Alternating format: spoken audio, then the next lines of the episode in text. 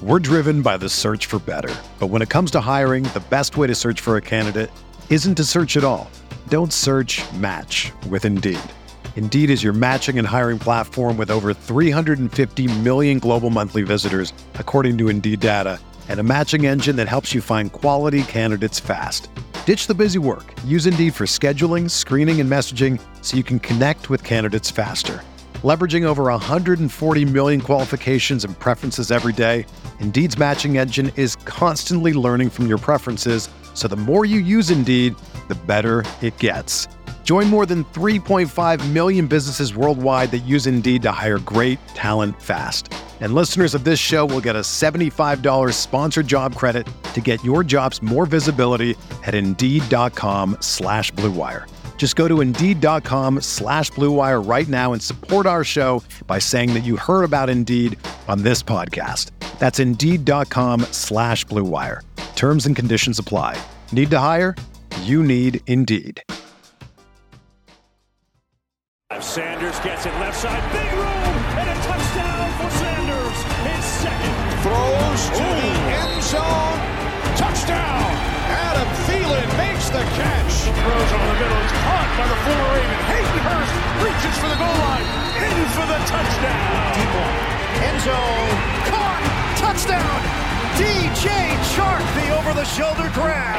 And now Brady under pressure, and he's brought down. Back at the twenty-seven-yard line by Brian Burns. And it's picked. J C. Horn. Panthers have it and will score. It's taken into the end zone by Jeremy Chin. Bryce Young off play action. Deep ball into the end zone. Oh, what a throw. On the money for the touchdown. All right, Panthers fans, this is where we determine the men from the boys. We're oh and three right now. Who's going to take the deep dive with us and find out how to fix this team? We don't have all the answers, but we have some ideas. It's the Roar Podcast, brought to you by Blue Wire. We are sponsored by PrizePix. I'm John Ellis. Billy Marshall's coming right up here, surely with some opinions. I know I've got a few of my own, but look, a lot to look forward to this week. You got the Minnesota Vikings coming to town. We'll look back at what happened on Sunday. Carolina, close but no cigar. Seattle pulls away in the second half. And the offensive line, let's talk a little more about this offensive line. What's the real problem? What's the problem with the running game? How can it be fixed? We don't have all the answers, but we have some ideas. We'll have some fun with you here for the next hour or so. Billy Marshall, John Ellis, right here on Blue Wire. The Roar Podcast starts right now. I think we're used to this charade by now.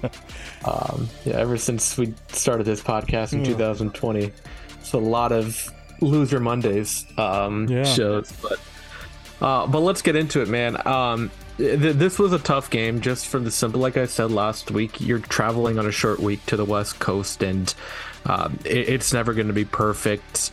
Um, you know, I think it was pretty striking. I, I wouldn't say it was striking. It was kind of predictable that the defense would be gassed at the end. Again, I, I think this early in the year, you know, short week, uh, West Coast, it's a lot of traveling. Um, it's going to be tough on their bodies, so I was not surprised to see the defense kind of fold in the second half. Uh, I mean, they played well in the first half. They held uh, Seattle to four field goals, really stingy in the red zone, uh, and they played well. But yeah, I just think second half fatigue really set in. It was pretty evident. Um, they really didn't do a great job of getting off their block, stopping the run. I mean, I thought Kenneth Walker was outstanding for Seattle. Even yeah. the other guy, Charbonnet, was, you know, laying hit sticks on our safeties. That's our um, guy. That's our guy, Deshaun Foster's guy from U C L A. Uh, yeah, Charbonnet's a, a fun man. one. Yep. Um, but yeah, John. And then offensively, like it was certainly from a production standpoint better. Um, but let's just. I think we have enough data now to know that um, you know the Saints defense is obviously really good. Uh, I mean, even the Packers. I know they won yesterday, but they were kind of shutting down you know that offense for like three and a half quarters. So, like, yeah, I think the Saints defense definitely deserves its props, and Seattle's, um, you know, defense is not certainly at the level of, like, the first two weeks. But what I noticed, again, in watching this game was that the, uh, you know, situation from a just wide receivers getting open standpoint and a schematic, you know, scheming open receivers, like certainly the D J Chark, Chidi, I think they did a really good job. I think Seattle just busted a coverage there. Uh, but even that, like, it was pretty rare to see players schemed open, and um, you know, playing in that environment, very loud crowd, you're going to have issues with the offensive line, especially on the left side. Zavala and Ikwunu had very rough performances, Ooh, yeah. not just with pre-snap penalties, but just for overall execution. Um, I mean, Dalton was fine. I don't think he played any more, any less than my original expectations, but I, I just think with the offense as a whole, I, I didn't really see anything that gave me kind of confidence as far as stuff have been changed. Like, again, Dalton was still throwing into pretty tight windows. Um, you know, the production from a just a like from a production standpoint, it was better, but like I don't necessarily see it as a reflection of um, something that can be replicated, at least not yet. And again, I'm not trying to, you know, hate on them. I mean, they scored a garbage time touchdown at the end, which kind of, you know, certainly skews their performances. But overall defense, like I said, they just were gassed at the end. They pr- played a pretty admirable performance, but you know, when your offense isn't really giving you too much help, um, you know, that's going to happen. And offensively, I'm not calling it smoke and mirrors, but I, I do think that there was some smoke and mirrors to that performance. Okay, so there's a lot to unpack there, and it's good to be back with you. Uh, win or lose, we've been doing this, like you said, since twenty twenty, so uh, it's hard to measure which days are better and which days are worse. We just know right now this team operationally remains uh, a work in progress, and I really want to talk a little bit later on about the run game, because I think there's some misnomers out there about quality versus quantity, so we'll, we'll get to that. But no, look, I can't complain about anything here offensively too much. You get yourself in a position where, look, you're still running into some situations even before the false start party happened, and we'll get to that in a minute, where the Panthers end up racking up, according to David Newton from E S P N, a uh, eight sacks, an eight-pack. Uh, sorry, eight false starts. It felt like eight sacks the past two weeks. Eight false starts, which is the most by a team since Chicago did that back in twenty eleven. So there you go. They, Frank was furious after the game, uh, about as angry as you're going to see him. And not that that means much to anybody, but he pretty much said it's just it's ridiculous. And that's like a bad word for him because he doesn't cuss. So, yeah, I mean, Dalton, look, I, I thought from the get-go, Um, and you can pick up on context clues from what Frank just said in his press conference. We just got done with that about fifteen minutes ago. And a lot of questions came up about play calling, play design, lack of emphasis on the running game. Um, how did Andy play? Did, you know, and I, I thought personally, from what I could see live and my instincts coming into this game, just knowing that you had guys in that secondary with Kobe Bryant, uh, Reek Woolen, and others that were going to be out. Um, I did not anticipate this was going to look anything like last year's game. It's a different staff. It's a different philosophy. And in no way, shape, or form are they interested in going back to the Ben McAdoo blueprint to, to replicate a game with a team that, look, has a lot of the same guys on defense, but you can't just expect to come right in like you did last year and control the clock and take the air out of the ball. I thought it was a pretty good game plan overall in terms of the idea. Let's get these guys out there in the passing game. Let's try to design a few new concepts that might work, and they did with the one to Chark. Again, to, to your point, let's not pretend this is the eighty-five Bears they're facing. Uh, it's the Seahawks, and they've got a lot of young players on the defense. They also have Bobby Wagner in the middle. But number thirty was pretty terrible for them. They, yeah, they they had some guys there. His name Jackson, I think? Michael Jackson, yeah. yeah. He's bad, pardon the pun. I'm sorry, um, Miss Jackson. I was going with the Michael Jackson. He beat it, that's for sure. Um, Dalton was thirty-four fifty-eight, three sixty-one. I mean, look, I thought he did a good job. I you, you in that crowd, in that environment, you're having to orchestrate a lot of stuff at the line. But he's a veteran. He should be up for that challenge. I think it was refreshing to see after a couple of games of, what, one twenty-five, thirty yards passing, uh, maybe eighty yards coming into the fourth quarter, to see some production from your receiving core and your in your passing game in general, keeping in mind that the guy who's there to build the future around is on the sidelines. I got a hat tip to Andy Dalton here. I thought it was a good game. You know, again, I don't want to go wild with it, and I certainly don't want to drive any more narratives out there because he's not the full-time starter. He knows that. They know that. Bryce will probably sit out one more game. We're not, I mean, we're not totally sure yet. He might be back this week, but I'd imagine...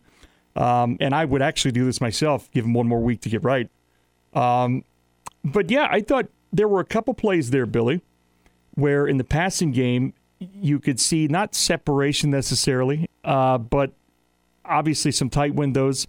And Thielen, I thought, for, for a guy at his age right now, was really outstanding. Um, he can't get any faster. We talk about that all the time. No one gets faster in this world.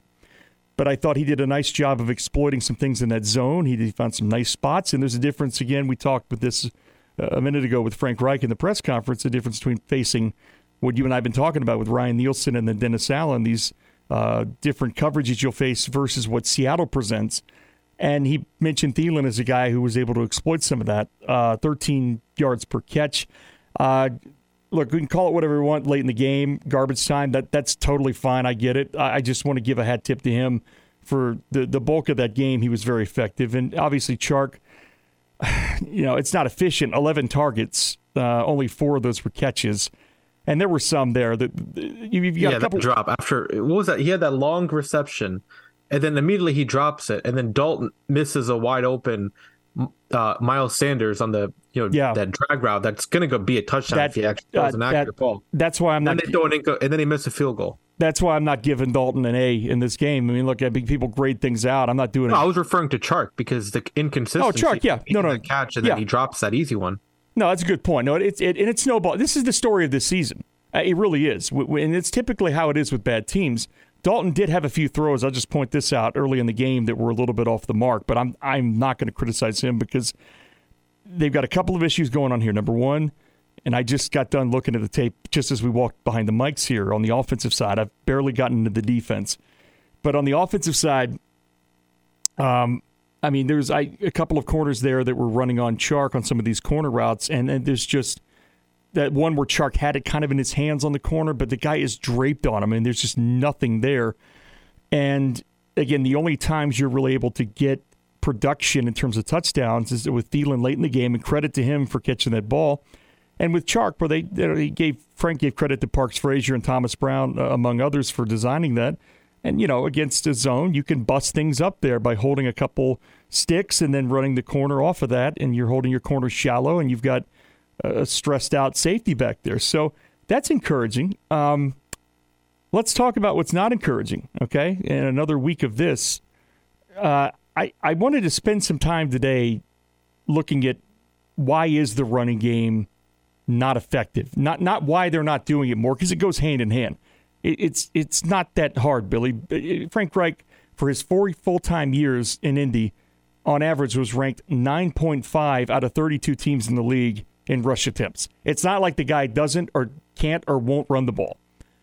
But to Frank's defense here, and again, there's a lot going on that I don't like, I think he understood, even though the game was close early on, just I'm looking at the blocking that's going on on the all twenty-two, and that's what you can get with the tape. It's an absolute mess, Bill. I, I talked to one of I'm our... glad scout, you're bringing this up. Go one, ahead. One of our scouting friends that we talked to, you and I, the, the buddy from Philly, he... He was talking to me about one play that I, I posted, and he, he he sent me a text, and he said, what the he said, what the hell is this? And it was one that looked like it was an inside zone, like had a baby with a a pin pull. He's like, I've never seen that in my life. What are they doing? There's another one where they're running a, a fly motion with Chenault to the play side, and I guess they're hoping to widen out the edge a little bit, but they never handed to Chenault anyway. So the, the weak side backer and the edge player are just like sitting there chilling in their gaps waiting, and it's Sanders running into garbage.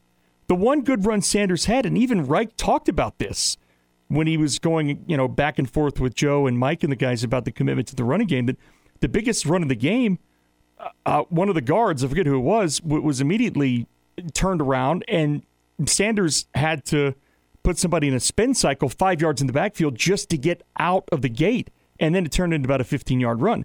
That's it. Longest run was fifteen. Uh, they had fourteen carries as a team, forty-four yards. Again, I'm less concerned about the quantity down. I was kind of on that last night. I was big into the numbers. You can't you can't survive by running it ten, twelve times a game. But after looking at the tape, I, I don't know if I blame the play caller right now, Frank Reich. And I'm sure, you know, Thomas was in his ear. He said that in the presser. You know, hey, let's try run here, run there. And I don't think it was anything abrasive, but they can't block the run game, Bill. I, I think they're actually safer in the pass game right now, with the exception of sixty-two Zavala, who needs a lot of refinement. Um, that's not to excuse anybody. I thought seventy-nine had a bad day. Um, I mean, their pass protection wasn't that much better. I mean, you pointed out they had six guys in protection on one play and five Seahawks, and oh, Dalton no. got hit like immediately. Make no mistake, this was a bad day for that offensive line. One of the worst I've seen. There were some Let me moments. ask you this. Go ahead. Because, look, I, I know you have a lot of respect for some of the coaches, but I've seen this offensive line regress. I know a lot of people like this coach, James Kampmann. I, I think it's, I don't know, man. Like, I'm not calling for his job or anything, but it just seems pretty inexcusable for this line to be this bad. How it's, much blame does he deserve? Well, it, you know, yeah, I mean, look, I, I like the coaches, don't get me wrong, and I'm I'm there covering the team every other week or so, and I talk to them, and you get to know them. I don't know James that well, to be honest, so no holds barred here. Um, it's his unit. They've got to be better. I think it's tough when you come into this situation, and, I, and this is where I'm trying to give the entire staff, a staff that we all, at least most of us, I know I did, looked at and said, man, you got McCown in there. That's a great kid. And then Thomas Brown, that's a, a rising star. And to, to have Jim Caldwell there to help develop the quarterback, and Parks Frazier, and and obviously he has a connection with Reich. And, and, and Reich, you know, for what you may think of him, I, I think Ben Johnson was high on my list. You talked about Steichen. There were guys that we had looked at maybe ahead of Reich. But when it came down to it, I think our attitude was, okay, this is a decent hire with a really good staff emerging. But with that, and this is something else that somebody around the league told me today, and this has kind of been on my mind, and I think I've talked about this a couple times, and it's foolish for me in the preseason not to maybe take a closer look at this. It's hard to throw this many people that don't know each other and haven't worked together into the mix. As one guy told me, part of the reason I didn't understand the Thomas Brown hire, it had nothing to do with him or his ability. It just didn't make sense to me schematically. Reminds me of when Peterson hired Rich Uh, Skag, whatever his name is, went to Kentucky. It didn't make any sense, and it clearly didn't work. Uh, Skagnerello, I think his name is. Yeah, you know the guy. Skagnerello. Yeah. So there's some of that sentiment out there from a few people you talk to around the league that not that you could just throw this thing out and quit on it. You know that's not feasible. But Kampmann has to get adapted and and up to speed, and I, it, that's what O T As and installs for. I get that. But when the light bulbs are flying, he's now running an entirely different offense from the way he's coaching his guys up. I'm also noticing, too, like, I don't know what you think about this, but, like, last year what worked for them, there was just a lot of good zone blocking. And they're not running a lot of that right now. They're they're running a lot of everything. And I've been told that Reich's run concepts are really intricate and complicated. I, I don't have anything to back that up or to negate that claim. But I'll say this, whatever's going on, it's leading to a lot of operational issues, and the players are regressing as a result of, I think, in a lot of ways, because, look, they looked fine last year given what they were asked to do. When you ask them to step up and pass protect, not just fifty-eight times, but add on the scrambles, add on the sacks, that's sixty-plus times you're in a pass set in a wet field with a lot of crowd noise. I'm not shocked there's going to be eight false starts. I'm not shocked there's going to be consistent pass protection issues. So to to say that Kampmann is, is the culprit here, yeah, he's got a hand in it. It's his job to get these guys up to speed. But I think you can't underestimate the fact that you've got all this coming together at once, no matter how good the names are, no matter how good the track records are. Records are. Um, it, it's just, whereas maybe like Steichen and these guys, they're coming in and they have their guys with them. Things are a little more streamlined. I, I'm not sitting here having buyer's remorse. I still think very highly of this group. But the challenge is getting it all together on one page. And I don't think – two things, by the way, I don't think should be done midseason. And I've kind of just made my mind up on this no matter how bad it gets. Number one, I don't give the play calling to anybody else midseason because I don't think it's fair to the other guy, um, whether it's Thomas Brown or Parks Frazier. It would be probably Thomas.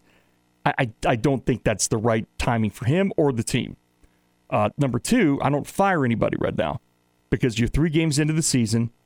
There are some signs of life there on defense, and there are some signs of life now offensively, at least, for what they have. But the run blocking and the run execution, and look, Sanders is a good back, but he's if you're not going to get the most out of him, uh, what did he have? How many targets this day in the passing game? Uh, nine targets, five catches. Okay, so they tried. that's why I thought the game by Dalton was pretty damn impressive, because the line was a mess, the crowd was loud, and he still completed almost sixty percent of his passes and went for three sixty-one and and was was interception free and didn't fumble the ball. So hats off to him. But yeah, there, Campen's got a lot of work to do. It's if anybody can, I think, you know, we'll see when Corbett gets back. I, I told Mike Kay today, you know, and I, I said this after the presser, I, I almost think that Corbett is the most valuable person not on the field right now for the Panthers. Do you, do you feel like, you know, we could, again, obviously I think he's a quality player, but there's always like a, um, you know, a feeling that when you're missing a player, you feel like he's like the solution to everything. When right, in reality, right. he's, he'll certainly help, but maybe the impact is a little overstated. Um, you know, I'm not sure like, you know, what the right term or phrase is, but like, that's kind of like my feeling on Corbett. Like, I, again, I just want to be clear. He's an improvement and he'll help, but I feel like because he's currently injured and we're missing him and the line isn't playing well, I think people are, you know, could be overstating his actual impact. Am I wrong in thinking that? No, I'll never say you're wrong. That's a philosophical consideration. I mean, and you know what? I'll say this. This dates back to the Marty Herney days. There was a, and again, I'm going way back, and it's just to make a point. The headline, I think, in the Observer or some paper was the missing ingredient or the missing piece, and it was when they showed Keyshawn Johnson standing beside Marty Herney getting signed. It always reminds me, you're never one guy away. You never really are. I mean, in some cases, if he's a megastar like Micah Parsons or whatever, but in this case, no, I don't. I don't assume that Corbett comes in and it's perfect, because obviously some of the bigger issues are happening in, in Brady Christensen's absence, and it's a larger discussion to have about the entire line altogether. But Corbett, of that group, I mean, look, we can grade these guys individually. This guy, Corbett, has been a part of world championship and playoff teams. He's consistently been one of the best, not only pass protectors, but run blockers and least penalized guards for the amount of snaps he gives you. Um, he grades out well from the P F F folks. And then I look at the tape and, and I can confirm that, hey, they got that one right, because there's not a lot of bad stuff going on when he's in the game, whereas you see Throckmorton in there, and our guy Cade Mays is now on the bench, and and Zavala in particular. Chandler's having a really hard time right now. He really is. And look, it's not helped by the fact that you you are thrust in there real quickly. There's this notion, oh, man, you get him in there and get him back beside Big Icky. Well, they're not running what they ran at N C State at all. It's the exact opposite. They're not putting these guys in the best position. So, yeah, to your point, when Corbett comes back, don't expect things to be totally better. But the drop-off between where he is, as I would say, one of the top guards at that right position in the N F C, and I don't mean that in any sort of hyperbole way, I mean that from the film. You get him back in the mix, you become a better unit, and then you start to build your continuity back, or maybe it doesn't matter. Maybe you're right. Maybe he comes back and maybe guys are still getting beat because the whole thing is out of um, alignment with the new offense, you know? I did, yeah, no, I, I agree. Like, again, I, I want to be clear in saying a couple of things here. First of all, you know, my expectations, I want to get back to your point about Dalton, because I agree he played well, but I expected him to play well because, you know, he's a veteran. Um, he played well last year in New Orleans under ter- interesting circumstances, and Um, you know, he's faced obviously plenty of defenses, and going on the road and facing a defense that, in my opinion, is not very good, uh, especially, you know, the players that they were missing, a secondary that's uh, still going through a little bit of transition with, uh, you know, their star player being out, their star safety um, not being one hundred percent healthy yet with Jamal yeah. Adams. So, um, yeah, uh, Dalton played good football and certainly winning football, but I expected that. So I, I wasn't really surprised. That's why I was a little, um, you know, annoyed that Bryce couldn't play, just so we could see him go up against a more, um, you know, favorable defense in some aspects. But let me get yeah, back to your point true. about uh, Corbett, because again, one hundred percent agreed. Like, he makes, you know, it might not be like a. He, I don't think he's like Zach Martin, for instance. Like, he's not Quentin no, Nelson. No, I don't think he has that type of impact. He's right below that shelf, though. Yeah, he's good. He's good. He's a good N F L player. He's certainly not going into Canton anytime soon, with all due respect, but he's good. Uh, but let me just say a couple of things here. And this gets back to my point about coaching. Like, okay, you're missing this guy. You know you're missing this guy. It's not like, you know, a situation where, you know, two plays into the game, he's, you know, leaving the lineup. They've known this since camp. He's we, we yeah, Exactly, exactly. Right. it, my thing about coaching is, like, I'm seeing, I look at the Houston Texans, for example, not having four out of five offensive linemen, and they're protecting their quarterback very well, and he's throwing all over the field, and he's just looking exactly. like, you know, a, a superstar. And for Carolina, it's not even them. Like Minnesota, the past two weeks, I know they've lost these games, but from an offensive production standpoint, they're missing players on their interior offensive line, and Kirk Cousins has still played at a very high level in their passing offense.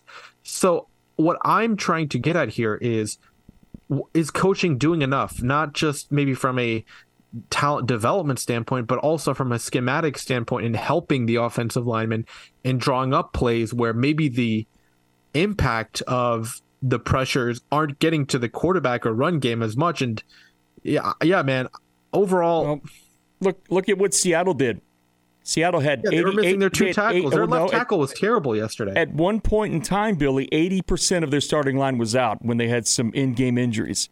And this is the second half. Well, yeah, they and, lost Lewis, I think it was. Exactly. Right? Yeah, one of the, the more steady guards, if not great. He's, he's steady for them. He's been a starter for two years now, three, I think. So what did they do? They came out in the third quarter.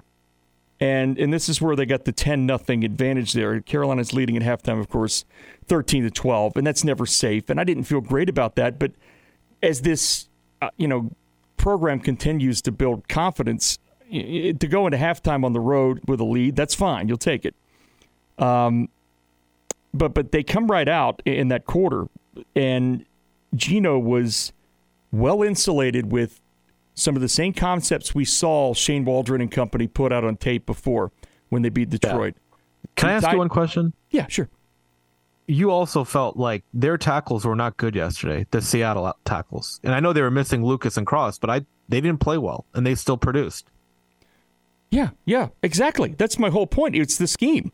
I th- well, the, give the credit to the players, too, but they, they, they got some movement going. They had some movement plays going with Geno. It's sort of the, the little half rolls going on there, and you had some counterplays off of that.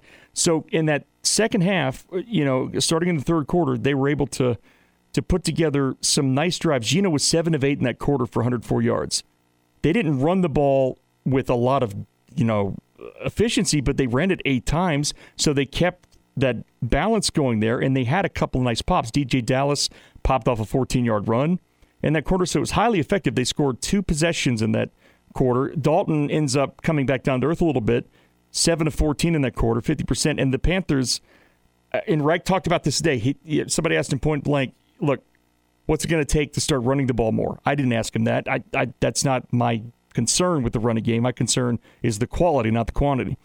And he said by the time we got around to the point in the game where it was two possessions, from that point on, it was going to be about a thirty-five to forty play window that we had there. Uh, my my issue with that maybe is before that point, speaking of which, you're in the third quarter now, three runs for two yards. I, until I get a closer look at some of the, the, the details in terms of sequencing and, and, and how everything else affected everything else. And you also have to remember that there's a lot of freedom given at the line by the quarterback. He was doing a lot of orchestration, so some of that's on him. But Miles Sanders, Hubbard, and Chenault did not touch the ball but three times in that uh, third quarter. But more importantly, to your point, yeah, four of the five offensive linemen at one point or another were out in this game. They're missing their tackles, especially the left tackle Cross, who you and I both like. And, you know, Burns had some good moments early. Louvu was knocked out of the game, and I thought that was pretty impactful. Um, but they got creative with misdirection. They got Geno on the move. And they ran some counterbalance off of that with the, the run game, and it gave Carolina fits in the second half. And it kept Geno clean, and it was everything for them. That third quarter was everything. It put the game away. By that point, Carolina, you know what that offensive line, as much as I do, as much as Andy, and again, the only thing I'll say that Andy was exceptional with was given the fact that Zavala was getting turned around on every freaking dropback, the fact that they could not do anything in the run game. The fact that Andy was getting, you know, hit in the face with the helmet and getting, like, two steps into his drop, he's, you know, hitching and he's got somebody's hand in his face while he's trying to throw a corner route. Nobody's getting separation. But it all starts to me. I'm I'm trying to figure out how to prioritize the issues with Carolina's offense. It's, it's the offensive line first and foremost. We knew this receiving corps was going to be what it was going to be. I don't even need this offensive line to be a top ten line. This is the worst offensive line right now collectively in terms of run blocking, scheming up, and it's coaching too. It's not just the players. The whole collective unit, I can't think of too many units playing worse than they are right now. I can't. And that, that counts teams like Houston you just talked about because it goes hand in hand. The talent out there versus how are you utilizing the talent. This is a run-first, power-based type of scheme-oriented line. The personnel fits that. Where did Bozeman come from? The Greg Roman offense. Where did Icky come from? N C State. Moten's been doing it here for a long time. And then you plug in two these kids. Throckmorton's rotating with friggin' Mays, and that's a disaster. And Zavala needs more time. He's not ready.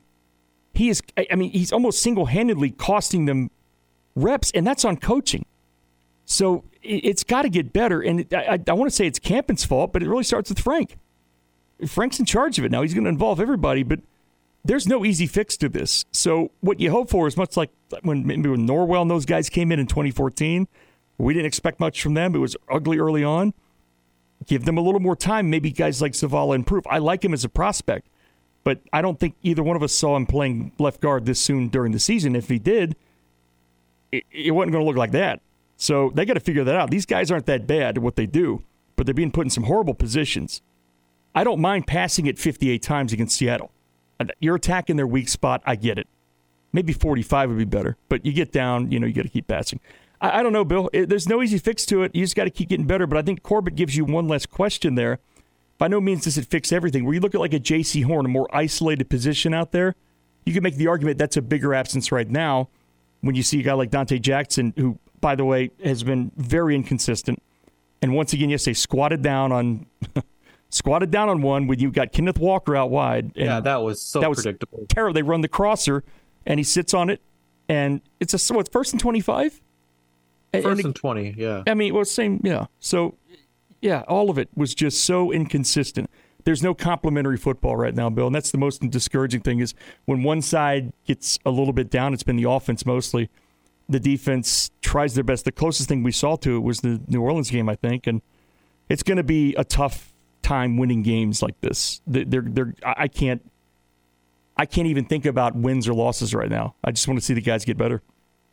I can excuse the run defense kind of being leaky sure, yeah. yesterday. Uh, but yeah, that Dante Jackson play, that that's just really inexcusable. And it's predictable too, John. That's just it, dude. Like it's been he's been making that same mistake for over five years now. It's just crazy. Just, they throw. It was a very well-conceived play by Seattle also to throw your your power back out there out wide and get him matched up and kind of get him sleepy a little bit, thinking, okay, you know what, that's Walker, but there comes that crosser. Maybe I'm losing sight. My instincts tell me it's not first and twenty. But, I mean, what are they playing, quarters there? Then they, I don't know what the coverage call was. I haven't seen the defensive tape yet, but just watching the, the C B S broadcast, yeah, I knew right away that was just like, oh, shit. So credit to them. I mean, Seattle's still got some good minds on that offensive staff. They've got a, got a really good quarterback in Geno Smith. Um, the offensive line played well, and um, they schemed up better than Carolina did, and that's becoming a theme. We're driven by the search for better. But when it comes to hiring, the best way to search for a candidate isn't to search at all. Don't search, match with Indeed. Indeed is your matching and hiring platform with over three hundred fifty million global monthly visitors, according to Indeed data, and a matching engine that helps you find quality candidates fast. Ditch the busy work. Use Indeed for scheduling, screening, and messaging so you can connect with candidates faster. Leveraging over one hundred forty million qualifications and preferences every day, Indeed's matching engine is constantly learning from your preferences, so the more you use Indeed, the better it gets.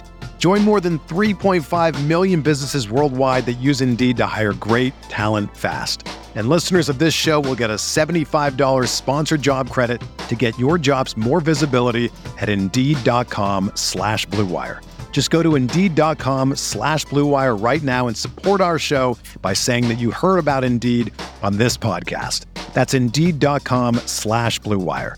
Terms and conditions apply. Need to hire? You need Indeed.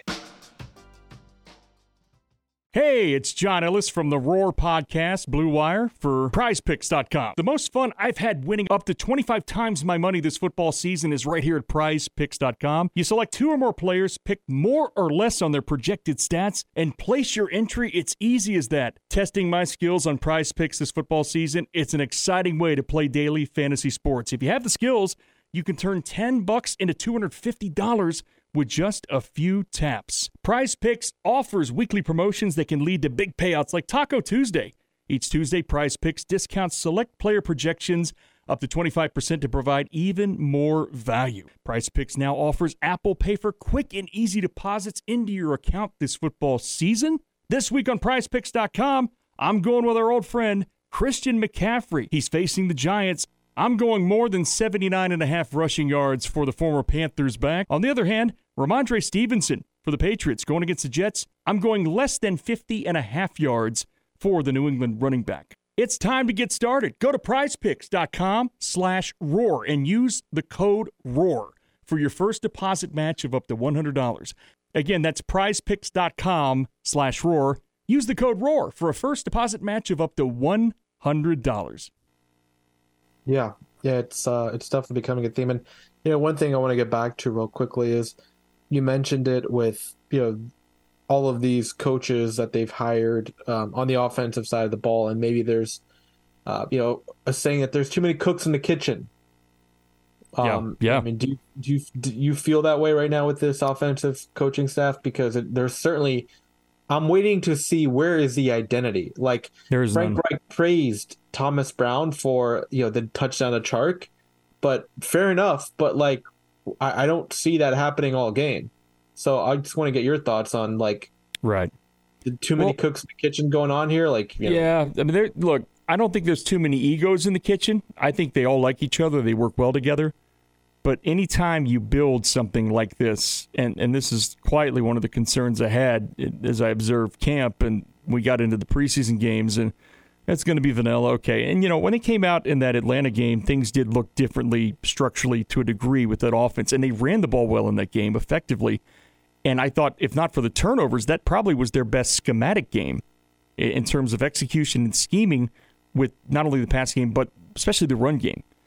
But it's one thing or another with this. Yeah, it, there's something to be said for that. Like I said, you, there's this conversation going on around there by a lot of fans that are very frustrated and their team has not won in a long time that, you know, the media or, or whoever pumped this up to be more than it was. And I, I think we were very fair on this show. I, I, I think my expectations were somewhat more elevated from what we've seen so far. I, I had them maybe right under the wild card race.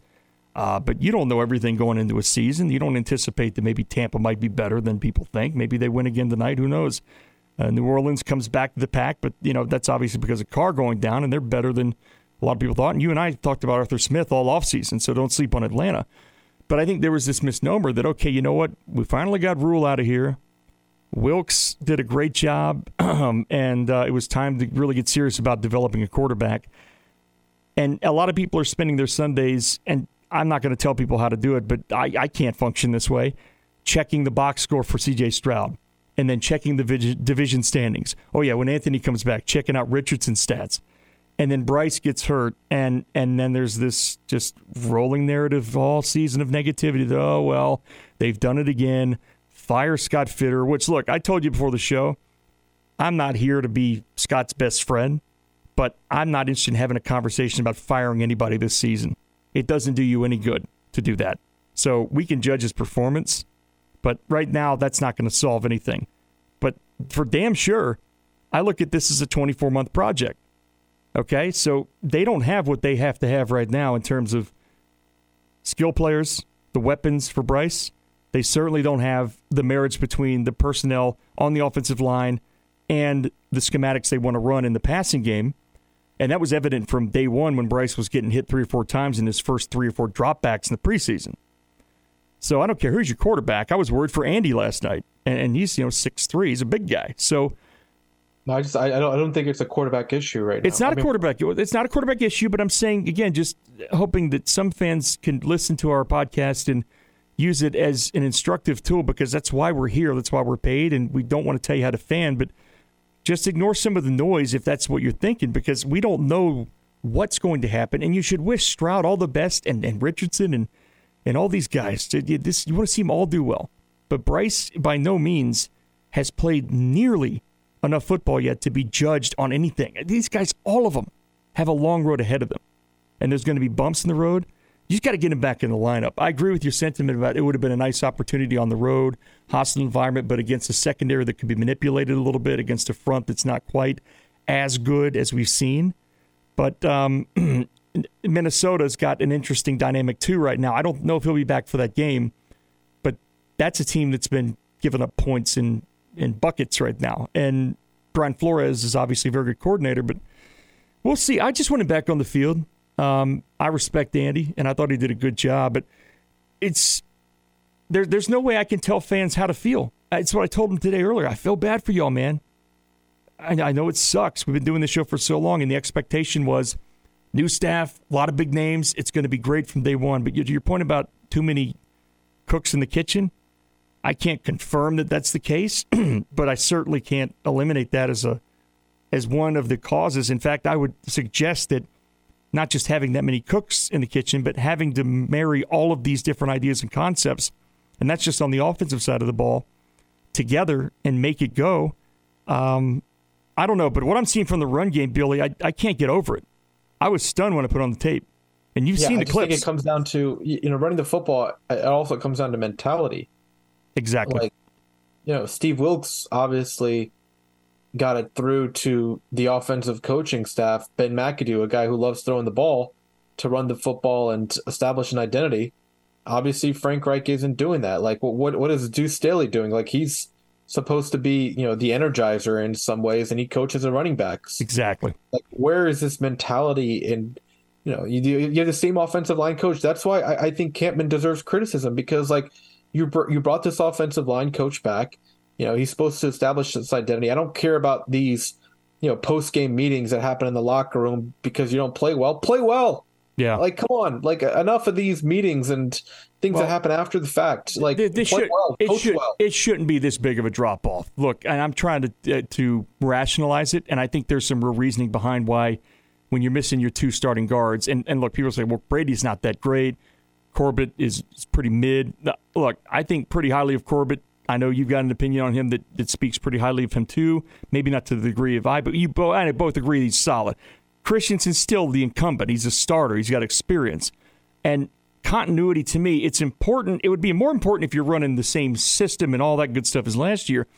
But there's a certain kinship and brotherhood and timing element and, and harmony that comes with playing with those guys. But as we said last year, Billy, I remember saying this during one of the late December shows, like, enjoy this while you can. This is a rare thing right now where you get five guys playing very well together within a structure. And lo and behold, there we went with the injuries at the end of the year. So it's tough. I don't think running out and, and getting more Band-Aids, you know, they've done a little bit of that already with some of the veterans they brought in, and I'm fine with that. But I think right now you you, you just keep getting these young guys in there and make them just deal with it, go through it, and scheme some things up that make more sense. I, I don't know what that is. I'm not a coach. I, I can't give you all the answers. I just know that the run plays they ran yesterday, I didn't see one that looked fluid or smooth or in sync, or and some didn't even make any sense from just a schematic standpoint. Like I said, there's there's blends of like power and, and zone concepts in a couple of these. You got the, the the short motion there, and then you end up getting the fly motion with with Chenault on some of these, and he's a guy that, you know, to Ben's credit, he utilized them. And they're just they're not giving Hubbard any touches. It, it's tough, man. But I think I've, I've still got a lot of reason for optimism that there's too many smart people in that building, including the quarterback, who I, I still believe is the best one out of the bunch for this team, to just give up on it. But I don't want to keep losing. I don't want to see the team continue to get their teeth kicked in. And I certainly don't want to see it at the hands of bad preparation, bad game management. Um, you know, the coaches have got to coach better, and Kampman's got to be right there. And look, I, I do like James Kampman a lot, but that doesn't mean we can't sit here and say what's going on right now is anywhere close to acceptable. That's not up to his standard. I would hope he'd be the first person to tell you that. Yeah, look, I, and I'm not saying he was, you know, the sole responsibility for yesterday's debacle. I mean, it was certainly a collective loss uh, whenever that happens. Um, you know, and uh, again, to your point, um, you know, this is kind of the tough thing about, you know, this situation right now, because, you know, w- when you're looking at oh and three, um, you're looking for reasons for hope. And, you know, the reason for hope for this franchise is a quarterback that you drafted number one overall, and he's not playing. He's already on the injury list. Exactly. And his status for this week, you know, it's up in the air. And then I, I look at just, I don't just look at it at him in isolation. I look at like the entire operation and how we're supporting him and how we're supporting the other quarterbacks. Yeah. And again, I, you know, for us to come on this show weekly and, um, you know, I've been very critical of this general manager, and I'm going to continue to be very critical of him. But like, what are, we're just talking into, you know, a, you know, a void if we continue to address, you know, his mishaps on this show every week. Yes, in my opinion, he's has certainly not warranted any type of trust on my end. Others feel differently. That's totally fine. But what I'm not going to do, and I don't, I don't, I think you would agree with me, I don't want to come in here every week and just make it a referendum. Like, we know this team, it's exhausting, that he put together yeah. is not playing well, and he deserves plenty of blame. Like, you traded up your first round pick, which you don't have this year, and looking, this is just my opinion, by the way, this, I don't speak for John on this matter, but I'm just looking at the rest of the schedule and, you know, how things are currently played out. Oh yeah. It, again, just my, maybe things change, no, but um, I I don't really see a very um, optimistic situation moving forward. If they play like this, that, yeah, wins and losses. If they, it, I, I'm assuming they're going to get better, but if they don't get better, they're not going to win another game. And for me, and I, I respect your position that um, that you think it will get better. I have to see it to believe it, because right now I haven't seen anything that would lead me to believe Uh, yeah. this team can play better. Like, certainly, you know, like l- let's just go back to that last week eighteen game last year in New Orleans. They didn't play a good game. They played a very terrible game, but they did. They still won. But what I want to see is a game like, um, you know, Wilkes' first game at home, which was against Tampa, where they just dominated them. That needs to I want happen. To see something like that. That where should I, be happening. Yeah, yeah, or that Detroit game where they dominated a good team. I want to see that. That I mean, gives so me who's confidence. a more who's a more competent N F L quarterback at this moment, Bryce Young or P J Walker? I would say Bryce Young. I, just my opinion, less experienced. And again, maybe that's a false equivalency. My point is, in that game you mentioned against Tampa, what worked? Well, they were able to pop a few long runs. Okay? Well, why did that work? Well, they kept their offensive structure fairly basic and simple in terms of the run concepts. And they hit some play action. They hit the tight end. I'm stunned that that's not something that is getting... And again, I'm not in the meeting room, and I'm not in the quarterback's ear, and I, I'm certainly not the quarterback. But I am stunned that like Hurst or even Trimble are not getting more looks. The bottom line is that's the kind of win you need to have. A win is a win. But it, it, it's the burden you bear as an analyst for a team that drafts the number one overall pick, and that pick all of a sudden comes with the, the, the level of scrutiny it comes with in terms of, well, he might be a great processor, but is he built for it? And a lot. Some fan told me the other day on the radio station, uh, the Fox Sports Upstate, he said, John, it's just visually. Visually, like when Newton was here or other teams I've, I've pulled for, I see a guy that I can go to war with because, yeah, all right, you know what, he's built for it. And I, I, I didn't agree with him, but I get where average fans think, okay, you know what? This guy who's five ten, five eleven, who's a very good quarterback, a great quarterback in college, he's already on the injured list, and what's there to be excited about? What are we building for? Is he going to come back and throw for ninety yards again? one hundred twenty yards? one hundred thirty yards? Who's going to protect him? How's he going to be insulated from this? So I I think Bryce, I went back and just, again, just to refresh my memory, look at the Alabama games against Georgia, look at the game he had down at L S U, some of the great moments, and you're reminded that, okay, you know what? The tape we did watch during the spring, don't let people like Chris Sims gaslight you into believing all of a sudden it's a case closed. And it's not a competition, by the way. You should wish Stroud all the best and stop humping your own priors. I just want this quarterback to experience a good trajectory. And it's not on him to do that. It's on this staff. And so far, Frank and the guys around him have underserved him in that department. So when he comes back, hopefully they all get back on the same page, and Bryce can show some of those flashes he's already shown. He had two bad picks week one, and that's going to happen. It moves fast. I thought there were some good moments on tape, though. Good enough to know that, okay, you know, if the rest of the unit around him can be better in time, if he can learn how to throw in these tight windows that he has to throw in this year, then the answer, I suppose, next year is to upgrade a couple of pieces there at receiver. And they're in a pretty good shape with the cap, although depending on what they're going to do with that edge rusher that we all like, Brian Burns, as well as having to pay Derek Brown at some point, and then Frankie Louvu. So you've got to do a lot of decisions here in terms of that. And as far as Scott goes, when it's bad, it's bad. And and what I've tried to emphasize here is I don't feel, just from people that you and I both trust talking about this, that Scott had a real strong hand on the decisions that needed to be made with autonomy when Matt was here. Matt's gone. We're done talking about him. So let's see how these moves work. Let's see. And so far, not great.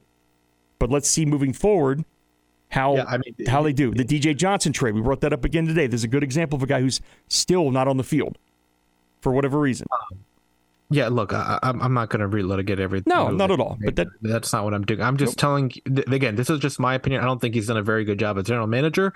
And the stuff that you and I and others criticize Marty Herney and Dave Gettleman for, um, you know, he needs that same energy. That's just my opinion on it. Like, everyone has their, you know, if you feel differently about him, um, just speaking to, you know, the audience as a whole, uh, you know, if anyone feels differently, then I don't, I don't think you know, they're many. entitled. I'm just, you know, my so. own personal yeah. um, opinion is that, but, you know, well, it's a results business. And, you know, this, this construction so far has not been great. And it's hard to know sometimes, okay, did he get the wrong pieces for the wrong coach? Is, is, you know, I mean, could D J Johnson be starting somewhere else right now or playing somewhere else right now?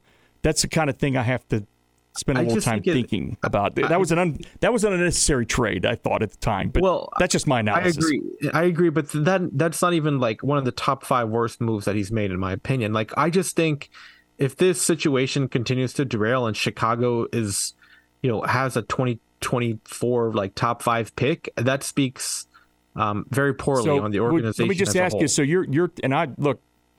Full disclosure here. I, I barely know Scott, but yeah, we're friendly. But so is Joe and all the guys that cover the team. So I'm not his friend. I'm the guy who covers him, and he knows that. Um, are you are you speaking of the, the trade up to get to number one overall? Is that is that one of your issues you're having right now? Well, I'm not. I'm not. I'm just saying personally, it looks bad on the organization when you trade up to number one overall, yeah, and you're giving Chicago a top five pick. I think it looks bad on the organization. I'm not blaming him for it. It's a results-based business, as you said. Yeah, yeah. I mean, when Marty Herney made that trade for Armani Edwards and had to give New England a, the thirty-third pick in the draft, which is essentially a first-rounder, everyone was killing him, and that was we but, didn't even have social media back remember, then. Just I remember. Let me, let me say this: Darren Gant would, you know, and Scott Fowler back then when they were writing at, at the Observer. Oh yeah, they called it out. Like, I just think, like, we have to be consistent with our... I think we got roasted, though, though. But we, we were, I think, of the mindset... Of, I, I'm kind of getting old in my years, but our podcast after that trade happened, did, were, were we not... I think yeah, at the time, look, we, we, were, we, were, we were fairly honest and direct at the time about how we felt with giving up that much capital. Um, there's always excitement when you... I was very... I was very And we were, um, we were called, yeah, that was a very tough uh, situation. Well, we were we, we were called out for it, and people, this is where you can't do this equivalency because now, well, D J dropped the forty-yard pass. Who the hell cares? Within this system, he did great. We're not going to relitigate all of it, but I'm glad we talked it out because that Scott is the, the guy on social that's going to get a lot of the brunt of this right now from fans. And look, he knows that, and I think everybody knows in this business they're all paid a lot of money to take it. They are humans. They go home to their families, and, and we always keep it cordial here on the show. People know that. But, yeah, there's more than enough reason right now to be questioning just about everybody in that building that has their hands in the football operations, including those who operate the contracts, including those who assist the general manager, everybody. And they're all yeah, good people. Front off, I, I just think it, it, it it's a cumulative winning effect. When you're when you're oh and three, like, yep. and I just think it's a cumulative effect. Like, it just is what it is. And that that's just, you know, how yeah. we'll leave it. And it's cool. Um, you know, hopefully things get better. And I think it will. I don't think Minnesota's a very good team, but hey, who knows? I mean, you know, I was optimistic weeks one and two, and uh, they certainly didn't play like it. But uh, any close, final closing thoughts, John, from you? Billy, uh, the only advice I can give people right now is just hang the hell in there. And I know folks are tired of hearing it. I know it's winning time in, in many people's eyes in this fan base.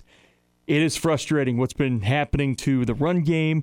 The defense collectively has not been four quarters strong at times. There have been injuries. Uh, this is par for the course of the N F L season. You look around, every team's dealing with something. So this is where Carolina is. Uh, I still personally have a lot of faith in what they're trying to build there with Frank Reich and this staff. We're going to take a closer examination into that once we get into October. And like anything else, it's going to be graded based on how they look. Look, it's it's it's right there in front of you, black and white. The team does well, we will praise them where they've done well. If they're not doing well, we're going to try to dig deep and find ways we would get better. Billy, all I can say is it's been great doing the show with you once again this week, and I can't wait to get into the Vikings tape. Want to remind our folks out there listening that we are going to answer your mailbag questions tomorrow. So stay tuned for a bonus episode of the Roar Podcast, where I'll go through each and every one of these questions, even the crazy ones. I'm kidding. We're going to go through all of them and, and really just try to give you some insight into how I'm feeling about uh, very good questions, by the way, about the defense, the offense, some player utilization. But yeah, looking forward to seeing Minnesota. They're oh and three. Carolina's oh and three. It's the Adam Thielen revenge game. So we'll look forward to that. Uh, look for the mailbag Q and A episode tomorrow. And thanks again, once again, for joining us tonight as we recap another Panthers loss to the Seattle Seahawks. Uh, I'm John Ellis. For Billy Marshall, thanks for listening to Blue Wire's The Roar Podcast, sponsored by PrizePix. We'll see you next time.